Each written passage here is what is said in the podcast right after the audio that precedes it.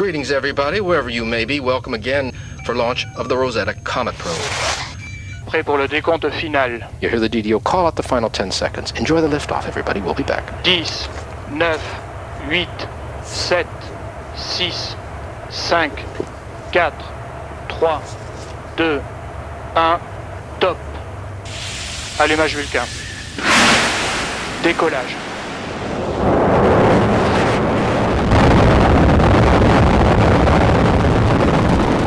Rosetta otettiin siis Euroopan avaruusjärjestön kulmakiviohjelmaksi vuonna 1993, jonka jälkeen sitä sitten ruvettiin rakentaa ja 2004 se laukastiin. Siinä ensin oli yritys laukasta vuonna 2003, mutta se epäonnistui ja, ja sen takia sitten vasta 2004 päästiin matkaan. Ja nyt on sitten 6 miljardia kilometriä taivallettu ja nyt ollaan perillä ja nyt on sitten viimeiset valmistelut vielä, vielä käsillä ennen kuin sitten on tämä touchdown joka tapahtuu keskiviikkona kello 17.35. Ja viesti tästä tulee vasta 18.01, koska sieltä tulee jonkun verran aikaa sitten, kestää vielä täältä Kometan radalta tänne maahan.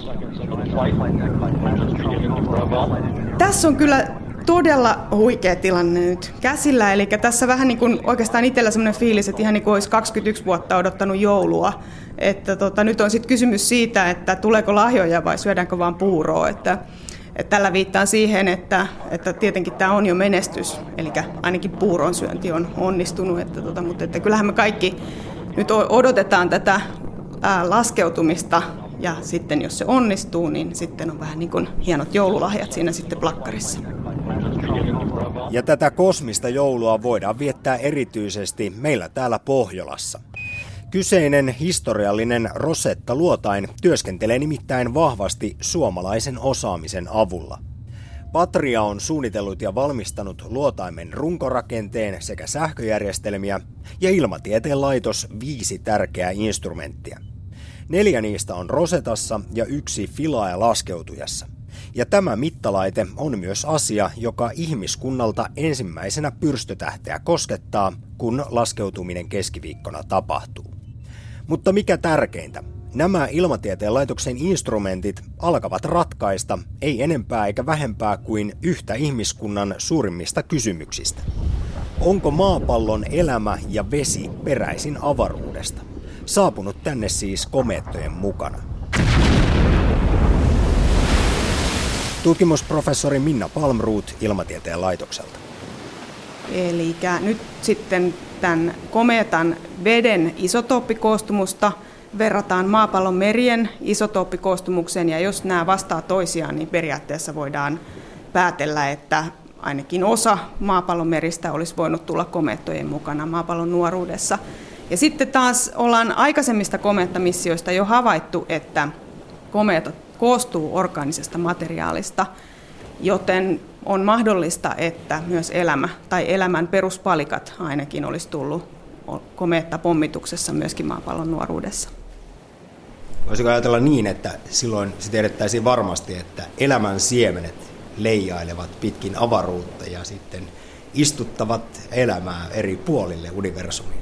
Kyllä juuri näin. Näin siinä sitten toivottavasti voitaisiin päätellä, että jos otetaan tämmöinen hypoteettinen tilanne, että sieltä löytyisi vaikkapa orgaaninen molekyyli, niin onhan se aivan huikea ajatus, että meillä on tuolla avaruudessa risteilee komeettoja, jotka koostuu orgaanisesta materiaalista. Ja jos tämmöinen pystyttäisiin varmistamaan, niin kyllä se mun mielestä ainakin olisi niin kuin aivan huikea läpimurto tieteellisesti. Veden ja elämän lisäksi pyrstötähti voi paljastaa asioita myös koko aurinkokunnan alkuvaiheista. Komeetat ovat nimittäin syntyneet silloin, neljä ja puoli miljardia vuotta sitten. Lukuisat sellaiset pommittivat maapalloa ja muita planeettoja pitkiä aikoja, mutta nyt tutkittavana oleva pyrstötähti Churimov Gerashimenko on kuitenkin oleskellut kaikki nämä ajat, vuosimiljardit, aurinkokunnan ulkolaitamilla ja tullut sisemmäs vasta hiljattain, arvioiden mukaan 1800-luvulla. Tutkimusprofessori Minna Palmruut. Kometat on tällaisia muuttumattomia aikakapseleita sieltä neljän ja puolen miljardin vuoden takaa, milloin aurinkokunta on syntynyt. Ja, ja ajatellaan, että kometan materiaali koostuu tästä aurinkokunnan alkuperäisimmästä materiaalista. Ja nyt kun päästään analysoimaan tätä ihan paikan päälle tätä materiaalia, niin voidaan ehkä päätellä jotakin, että minkälainen aurinkokunta oli, kun se syntyi. Ja tämä on myös todella tärkeä tieteellinen ohjelma tässä Rosetassa.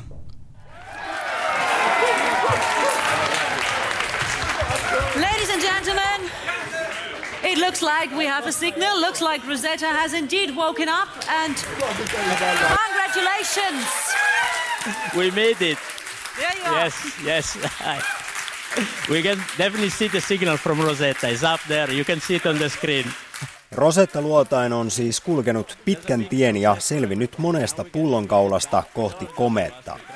Tällaisia riemun kiljahduksia kuultiin esimerkiksi tammikuussa Esan komentokeskuksessa, kun Luotain ilmoitti heränneensä lähes kolmen vuoden energiaa säästävästä talviunestaan. Ja vaikka reilun kuuden miljardin kilometrin jälkeen matkaa on jäljellä enää vain parikymmentä kilometriä, niin jännitystä ja riskejä riittää.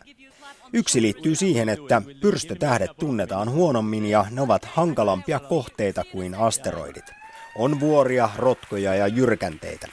Komeetan pinnasta on myös vaikea sanoa, onko se kiinteää ja kannattelevaa vai pelkkää upottavaa jäähöttöä.